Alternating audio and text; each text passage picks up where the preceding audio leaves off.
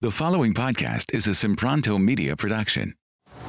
She's a business mogul Number one. and wellness expert. How can I help? And now Chantel Ray and her amazing guests are here to guide you on your wellness journey. Time to level up. Welcome to the Waist Away podcast.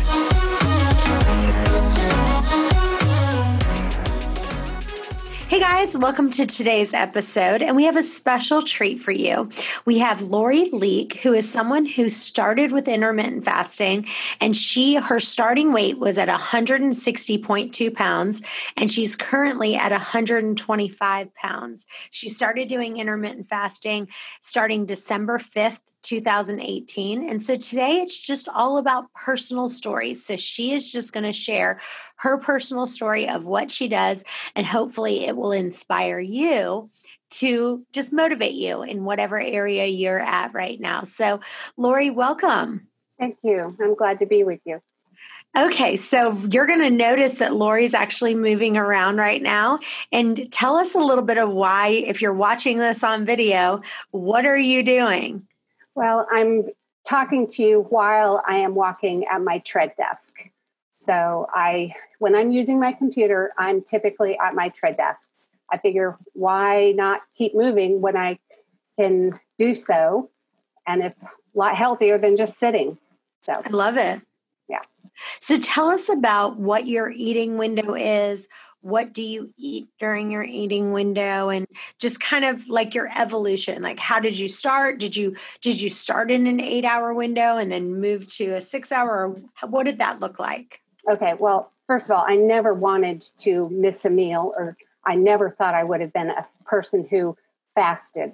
Um, I came to intermittent fasting because I had menopausal weight gain, and the weight just kept creeping up little bits at a time, even though I was eating a healthy diet and um, trying to manage my weight. I was trying to hold it back, and I felt I felt helpless to do so once my hormones changed from menopause. I was using the Trim Healthy Mama diet, which really is based on a principle of separating your fuels using fats and or carbs, but doing that in a in separate meals. And um, so I had been doing that for at least five years and was really happy with it until menopause. When the weight started to creep up and I started to feel a little desperate, I was searching for answers um, all over the internet. And um, that's when I stumbled upon an article written by a man in Australia. His name is Marty Kendall. And he's since rewritten the article. So the name that you can find it under is called Data Driven Fasting. And um, his concept was if you use a glucose meter, it can be your fuel gauge.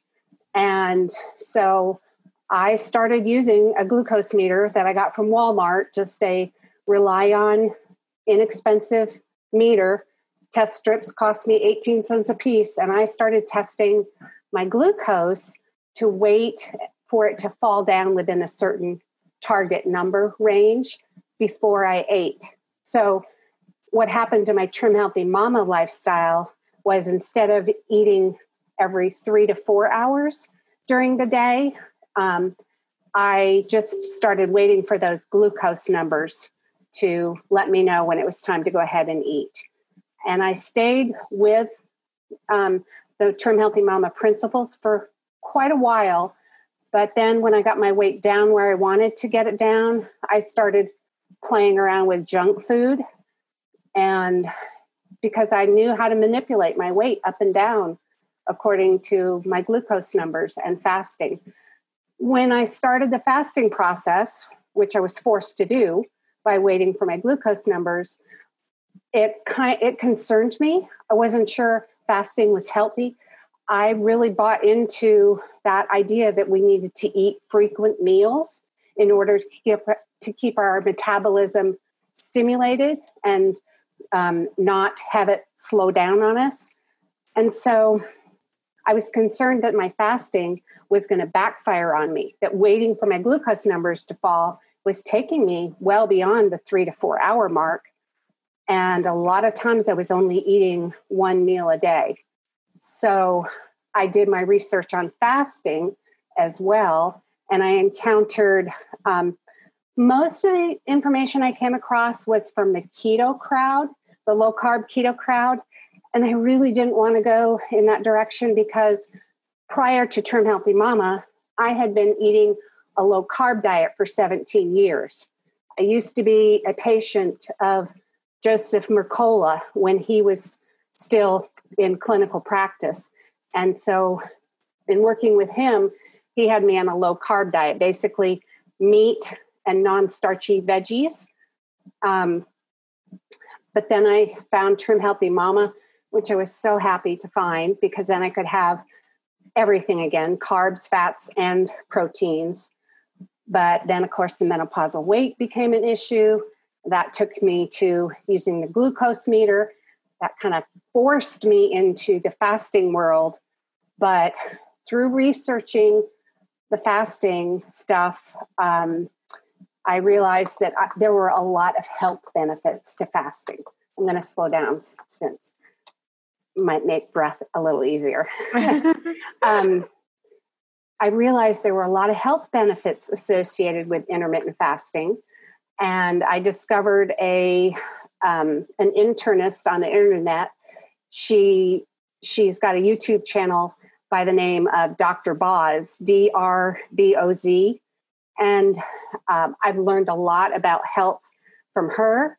It's just that I don't really listen to the whole keto aspect. Keto is one part of my diet now, but I'm also listening to the Mastering Diabetes guys, Cyrus Khambatta and Robbie Barbaro. Barbaro. Um, and, you know, they are all about high carb, very nutritious, plant based, whole food, high carb diet. So, right now, I'm currently going back and forth between the two dietary philosophies of keto or the high carb, very low fat philosophy. And it's making me extremely happy.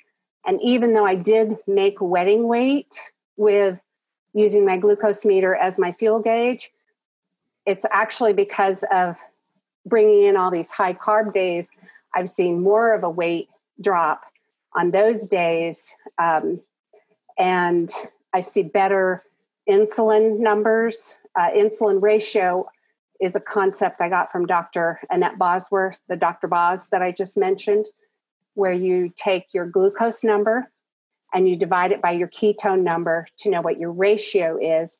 That ratio indicates to you where your insulin is in a, in a range of numbers. And she maintains four major targets to for people to keep in mind. Um, she says that a ratio of 200 or above indicates you have high insulin. Um, she says if you want guaranteed weight loss, then fast until your glucose and your ketone ratio is 80, and you'll have guaranteed weight loss. And that is true, but I don't even have to get to that lower ratio to have my weight go down on the bathroom scale. Her next target down is a ratio of 40 of glucose divided by ketones. She says that that is um, a ratio where your insulin is low enough that your immune system starts to repair because you're in autophagy and your old cells and proteins are being used by your body and converted into new material to use. Um, she says if she's working with cancer patients, that she likes to see them get down to a ratio of 20. And in the past year and a half that I have been fasting, I have managed to get down to um, into the 20s, but never to 20. I've had a couple of fasts where I got to 26 and 27. But typically, when I fast now, I don't make my target much lower than 40, where I want to see my glucose and ketones coming coming out to a ratio of 40 which is actually where i'm at today i um, i'm doing a a fast to hit that mark and i will break my fast either when i hit that ratio or when I reach 48 hours. Because in all of my fasting practice, um, I have done a couple of 72 hour fasts, but they've also been coincidentally, don't know if they're causality, followed by um, episodes of vertigo. And so my husband and I talked about it and we just agreed no, I won't do those 72 hour fasts anymore. I'll stick to a 48 hour fast because he'd really rather not worry about me having vertigo. And I wouldn't want to have it. So, well, I want to ask you a little bit more about the glucose monitor that you use and okay ask you about that. But before I do, I want people who don't really understand, I want to give everyone a little bit of background. But, you know, how our bodies use energy is just a more complex process than a lot of people assume mm-hmm. because it, it's so much into what your hormones are doing. And insulin is a key hormone involved in fat storage and weight gain. Mm-hmm. And so when your insulin levels are elevated, it impairs the body's ability to burn fat for energy. Correct. And so that is so important. And so it's funny because one time I bought I actually rented for two weeks, and I can't remember. It was very expensive. I think it was like five hundred dollars for two weeks. I actually rented a continuous glucose monitor, and it's it's called CGM, a continuous glucose monitor. And it basically, mm-hmm. it, it's not even perfect. It doesn't work perfect, but now they're getting out there where they have these continuous glucose monitors where it just you put it in your body and it's kind of tracking it on a regular basis. Now did you use you said you just used the kind that was just like from walgreens that you you pricked your blood and just took your your right. blood. i went i went to walmart and i looked at what was available and i bought something that i thought i could afford because the real cost is in test strips so that's right. They're like they're usually like nineteen dollars or sixteen dollars. You can even get them on sale for eleven ninety nine. Right. But the test strips are the most expensive thing. Exactly. And um, the nephrologist I'm working with, she's um, offered me a continuous glucose monitor that she would prescribe one, but insurance wouldn't pay for it for me because I'm not a diagnosed diabetic, and I don't mind pricking my finger throughout the day. So I'm fine with that. But so how many times? I want you to be real specific. So, sure. what did that look like for you? Like, how many times a day did you prick your finger? Um, because because to be honest, just so you guys know, the the continuous glucose monitor that you can get is not as accurate as the single one anyway. It's oh, okay. The the one that you prick your finger, it's way more accurate. They even on the continuous glucose monitor, they made me twice a day actually prick my finger anyway because oh. it needed to calibrate Oh. So it oh. asks you like on well the one I had and it, it might have been an old one and I'm sure they've come up with So you had ones. to verify your continuous glucose monitor with the finger stick. Yeah, so you ended okay. up having to like monitor it like two or three times anyway a day. So it's kind of like okay. yeah. Okay. Um on average I test myself probably 8 or so times a day, maybe wow. more. Um, but I always check my first morning glucose number when I wake up. And then. And what I, is that number usually for you? It varies. You, glucose is dependent upon what you choose for food. So you see, after your food choices, you see that reflected in your glucose numbers um, after meals and in the morning. You can have, um, depending on when you stop eating at the end of the day, your glucose number will reflect whether you were having to deal with food through the night and your body was still having to work or whether your ins- your your glucose had more time to fall therefore your insulin had more time to fall.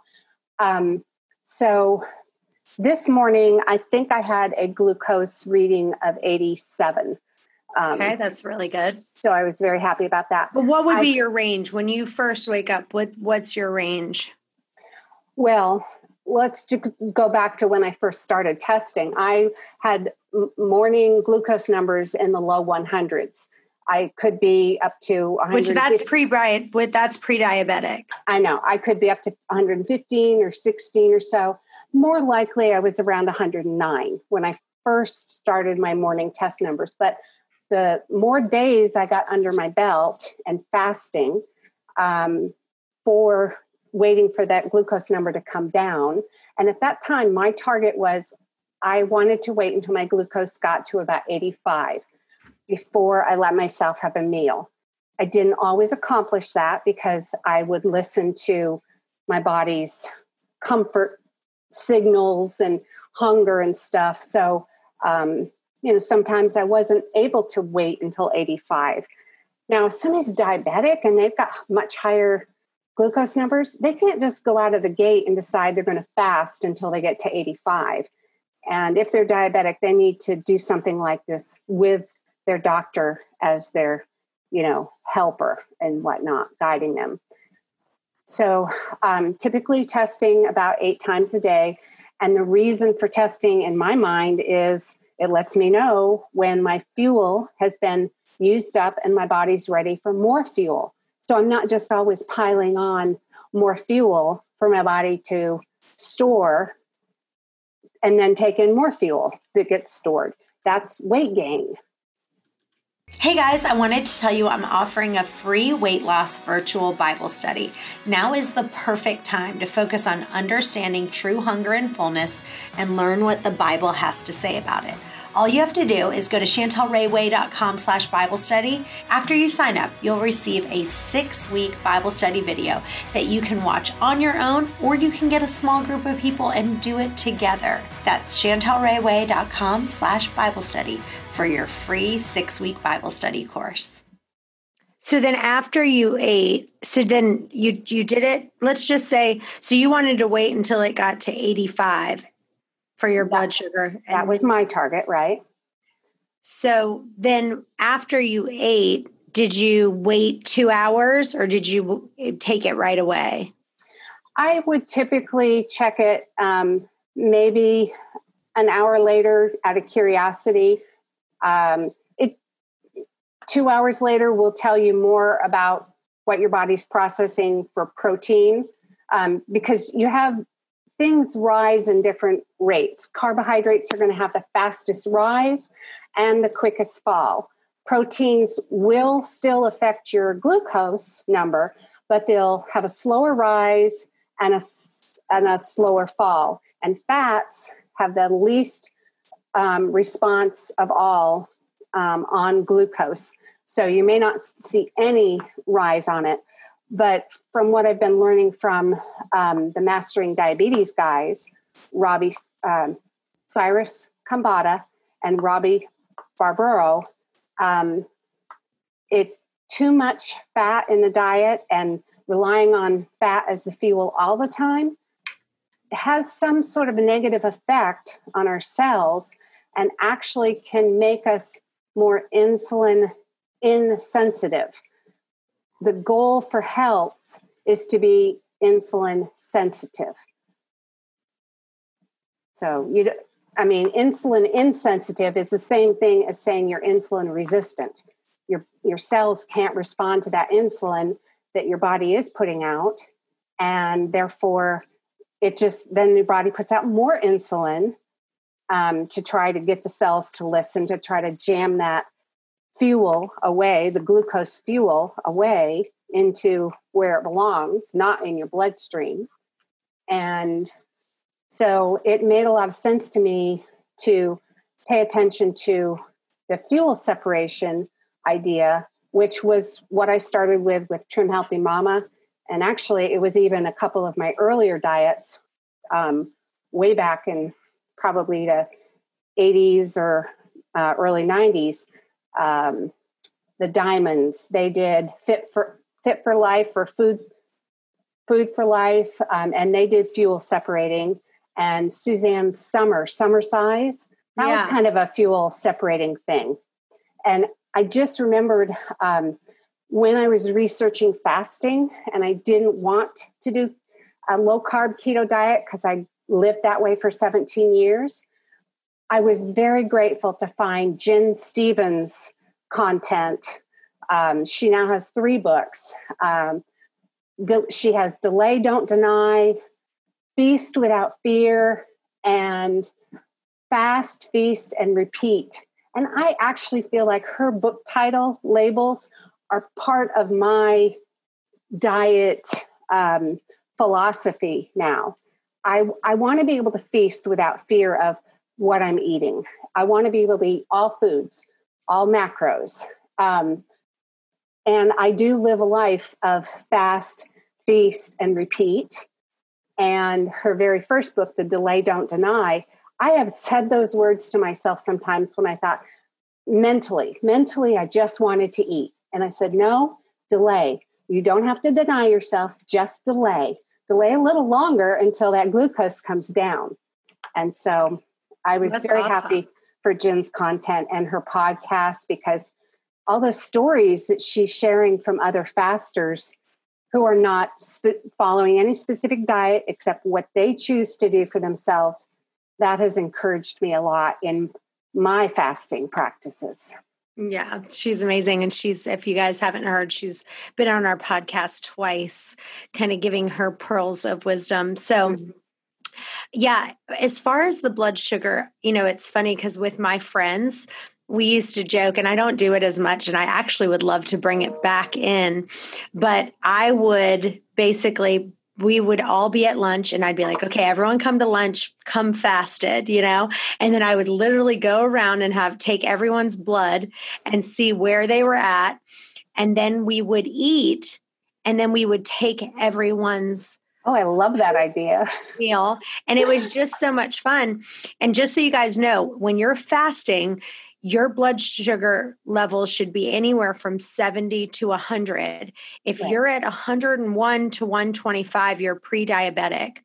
And really, functional medicine doctors will say really more like 95 Mhm. you know, to 125, you're pre diabetic. And then 125 or more, you, on a fasting blood sugar level, you have diabetes. Yeah, yeah.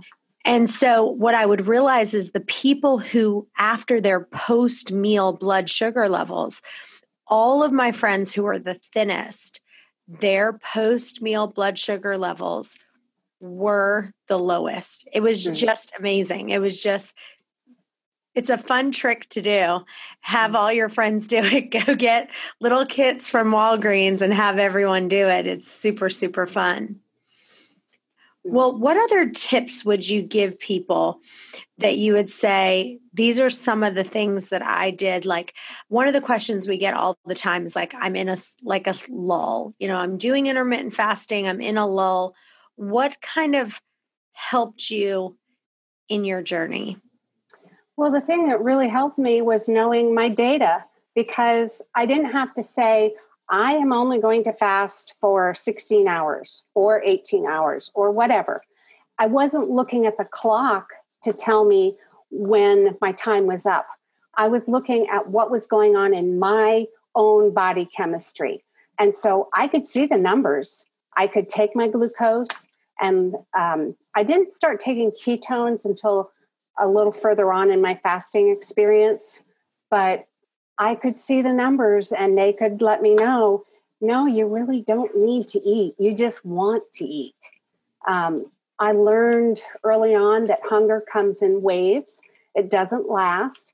Um, I learned to rely on salt crystals to help me feel physically comfortable during the fast.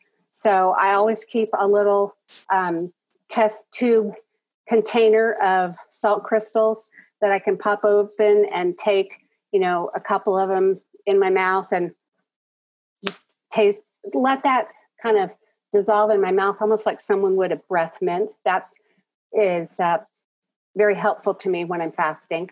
It does make me feel physically better, but it also, I like that salty taste. I learned that having a sweet tasting drink, even if it didn't have any calories, was not in my best interest because the brain sends a signal. It, you taste that sweet, your brain gets the signal it's tasted sweet. It sends a signal to the pancreas. Pancreas says, okay, food's coming in. it doesn't know it's not real food or real calories. It just got the sweet. And so you start to have an insulin response. Maybe your glucose doesn't go up at all, but you will most likely have an insulin response to that sweet taste. So, thankfully, about a month or less into my fasting is when I found um, Gin Stephens' content, Delay, Don't Deny, and they were talking about the clean fast, where you you limit yourself to water, black coffee without any sweetener, so there's no sweet taste, black tea um, without any fruity flavors or spicy flavors, so your brain isn't perceiving food or sweet, um, mineral water without any flavorings in it, so um, actual mineral water that has minerals in it, or sparkly mineral water, or just the canned, you know, sparkly water that's like club soda without a flavor to it. And that helped me a lot. It was hard in the beginning to give up cream, and I probably could have kept fasting with cream in my coffee because cream is a, if you're using full fat, heavy whipping cream, it's fat. So it won't have much of a response on the glucose. But I figured, I want this fat off my body. Why would I be putting it in my mouth when I want it off my body? I'm waiting to eat because I want my glucose to fall so that my insulin will fall, so that my body is able to use some of my stored fuel and bring it out and turn it back into glucose and use it up. Hey guys, one of the things that will take your weight loss to the next level is coaching. You can either work one on one with me or one of our certified private coaches. If you'd like, you can schedule your free call. It's a 10 minute strategy call just to see if coaching is going to really take you to the next level. Don't just take my word for it. Listen to this recent review a happy coaching client sent in. Thanks so much for your help and guidance. I never could have done it without you. The other thing is listening to the audiobook. Listening to the audiobook and getting the video course that I've done, people are seeing dramatic results. If you just listen to the audiobook 30 minutes a day over and over and over again and get the video course, go to chantelrayway.com and check out the video course. You won't be sorry you did. Yeah, and I think the moral of what I'm hearing you say, which is so important, is that, you know, a lot of people associate insulin with diabetes and it's it's not just for diabetes it's a big contributor to weight gain for everyone so mm-hmm. if you're diabetic or not it has to, insulin has to be tamed to successfully maintain a he- healthy weight right and insulin tells our cells to take up glucose from the from the blood for use. So mm-hmm. if there's excess, right, for storage, then obviously if you've got excess, you're going to store more of it and you're that's where your weight gain is going to come. Right. And, and so insulin really mattered to me once I understood the effect that it has on all body systems, down to the tiniest capillary in your body. You are affected by insulin. And I happen to have on both my maternal and my paternal sides of family. I have cases of diabetes on one side, and I have cases of heart disease on the other. And all that is tied back to insulin. Um, so I'm 59, and I know that I'm headed toward the toward the grave. We're all dying. Nobody's getting out of here alive. But I would like to die as gracefully as possible. I would like to have as long a health span as I have a lifespan. Um, you may have heard those two concepts health span and lifespan. And we can live a long life, but it's not very enjoyable if our health span health isn't not good so that we're just sitting in a recliner watching TV because we can't even walk around our own house without a the assistance of a walker, you know, because we're we're ill or something. So I'd like to live well as long as I live. Mm, I love that. And, you know, when there is more glucose in the bloodstream than what the body needs to meet energy demands, increased insulin is going to signal to the liver and to the muscles to store glucose in there. And once the liver and muscles are filled to the brim with glycogen, the excess excess glucose is turned into fat. And really it's about us eating too much food and that excess food you're overeating, you're overeating too much sugar and that's excess is going to be turned into fat and that's the end of the story. So I just love that you're really bringing that out mm-hmm. and really focusing on your glucose levels. It's super fun. So, another thing I want to add about insulin um, and um, the effect it has on the body Alzheimer's and dementia, those issues of memory loss, they are being labeled diabetes type 3 now. And so I did have a relative who died without knowing any member of her family. I'd like to avoid that as well. So I don't want to lose my mind. I'd like to keep my mind healthy and sharp. I'd like to keep my body functioning well. And I know that my insulin has an effect on all of that. And also, I believe that insulin has an effect on cancer because there's a Dr. Thomas Seyfried who actually had the information that Dr. Uh, Bosworth, Dr. Boz, picked up on about um, insulin ratio. Uh, she just simplified his math formula um, so that her mother, who was suffering with cancer, um, could do the calculations to know if she had gotten her insulin ratio down to 20 or not. Um, so Dr. Boz credits Dr. Thomas Seyfried for um, his information on cancer as a metabolic disease and the insulin glucose to ketone insulin ratio. Dr. Boz simplified the math for that. Awesome. Yeah.